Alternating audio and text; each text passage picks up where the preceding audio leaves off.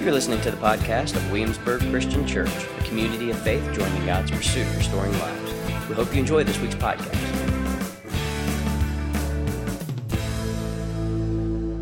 So let's receive Psalm 29 for this week, Advent Peace. Ascribe to the Lord, you heavenly beings. Ascribe to the Lord glory and strength. Ascribe to the Lord the glory due his name. Worship the Lord in the splendor of his holiness. The voice of the Lord is above the waters. The God of glory thunders. The Lord above the vast waters. The voice of the Lord in power. The voice of the Lord in splendor. The voice of the Lord breaks the cedars. The Lord shatters the cedars of Lebanon. He makes Lebanon skip like a calf and Sirion like a young wild ox. The voice of the Lord flashes flames of fire. The Lord of the, the voice of the Lord shakes the wilderness. The Lord shakes the wilderness of Kadesh. The voice of the Lord makes the deer give birth and strips the woodlands bare. In his temple all cry glory. The Lord sits enthroned over the flood over the flood. The Lord sits enthroned, king forever. The Lord gives his people strength. The Lord blesses his people with peace. Psalm 29 is a hymn of praise. This psalm is different than other hymns of praise. The one this psalm addresses are called heavenly beings, leading us to think that the testimony of the psalm is based upon something happening in the heavenly realm, the realm of God mysteriously present at work in the world. And there's repetition. Repetition, you know, is God's divine highlighter. It's an invitation to the worshiper to draw in close and be sure not to miss it. Listen to it. The voice of the Lord is above, the voice of the Lord in power, the voice of the Lord in splendor, the voice of the Lord breaks, the Lord shatters, the voice of the Lord flashes, the voice of the Lord shakes, the voice of the Lord makes poetic imagery of the psalm is a kind of echo effect that comes to a crescendo when in verse 9 we hear the voices of God's people in God's temple all cry, Glory. See, verse 9 is the climax, it's the point, it's the outcome. So, what happens when the people of God remember the power of the voice of the Lord? They shout, Glory. It is the voice of the Lord that amplifies the glory of the Lord, that gives the Lord's people comfort.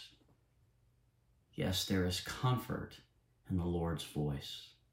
Verse 10 The Lord sits enthroned over the flood, the Lord sits enthroned, King forever. The Lord gives his people strength, the Lord blesses his people with peace. In the midst of any moment or season of life, there is strength and a blessing of peace that is found in the voice of the Lord. In the midst of a pandemic, there is strength and a blessing of peace that is found in the voice of the Lord. There can be peace. In the midst of the unknown and uncertain, there is strength and a blessing of peace that is found in the voice of the Lord.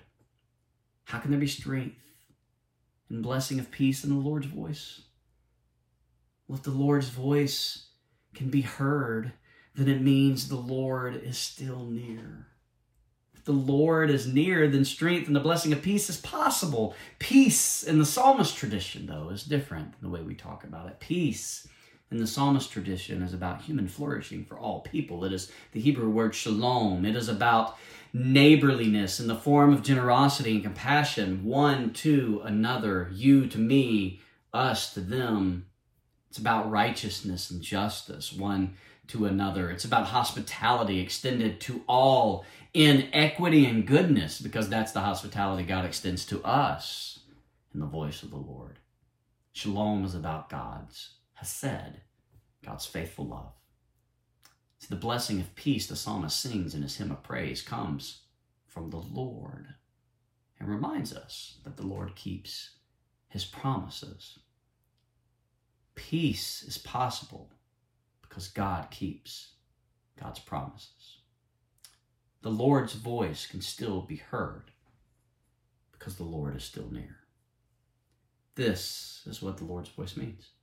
It's the language of hope. offering the hope of a different future in line with the purposes of God rather than the future society promises but can't keep. The Lord's voice speaks to us in the language of peace, offering a different way of seeing ourselves, seeing the world, seeing our neighbor, seeing our enemy. It's a peace that offers me and you a new state of mind, heart, soul for the present. The Lord's voice is, as the psalmist says, a power that gives strength and the blessing of peace. And if we listen, we find instruction for the way of life that is required if we are to experience this blessing of peace. God is the source of blessing, and we must receive it, open our lives up to it, which comes when we follow the instruction given to us through the voice of the Lord that still speaks. But if we're honest, the Lord's voice is competing with other voices in our lives. The voices of success, of getting, of blaming, of labeling, of looking better than we really are. And it's the negative voices that are always the loudest. From the political places of power in Washington, D.C., to the quiet neighborhoods, the cul de sacs, we hear the voices echoing in our hearts and minds. We hear the voices that tell us, shouting, that we are not good enough, not rich enough, not important enough, not influential enough.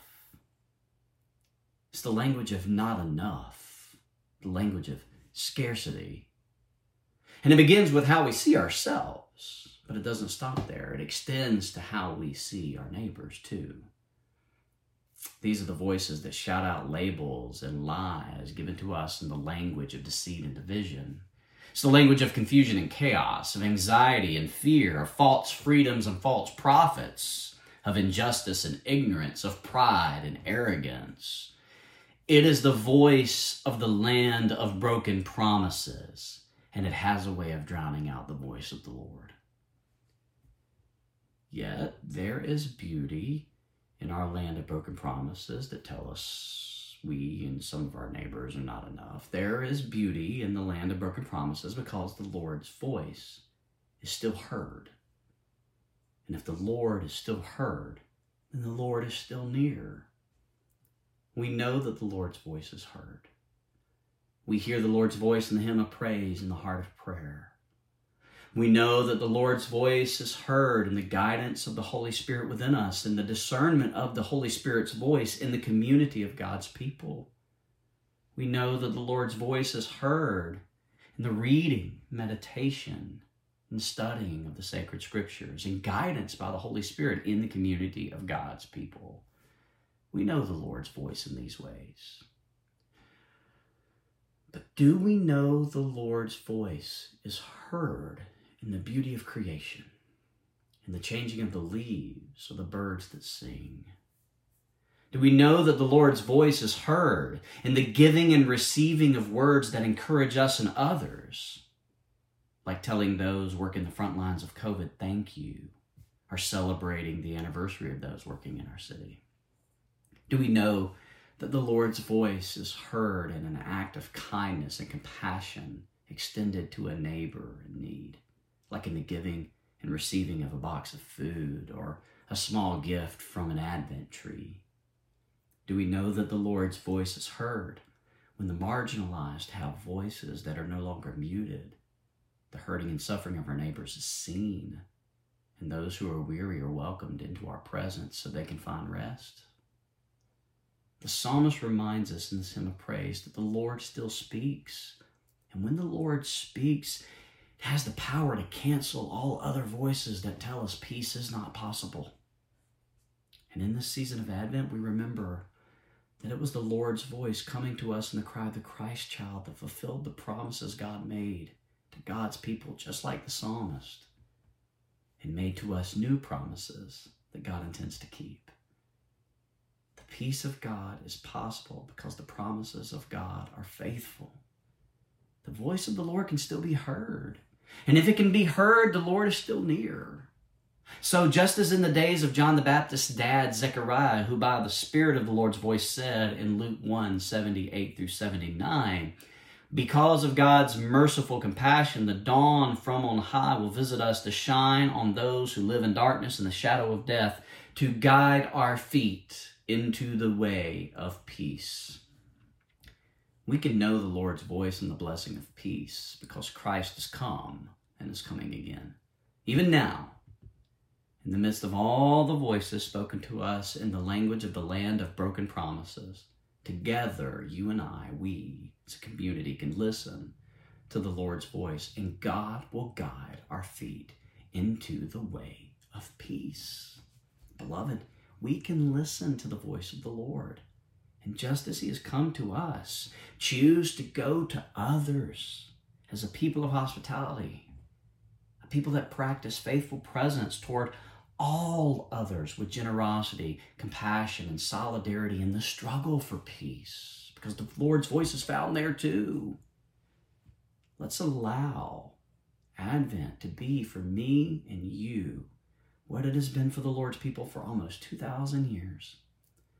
A time to repent from listening to all the other voices and to turn away from the language of the land of broken promises by the coming of God and the Christ child and his outstretched arms on the cross, we can be assured that the way of peace has been opened to us.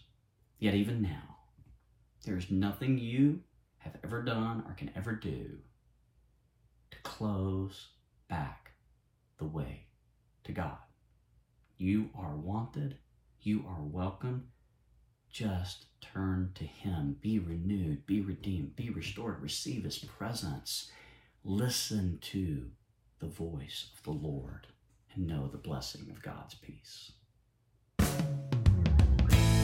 You're listening to the podcast of Williamsburg Christian Church, a community of faith joining God's pursuit restoring lives. We hope you enjoy this week's podcast.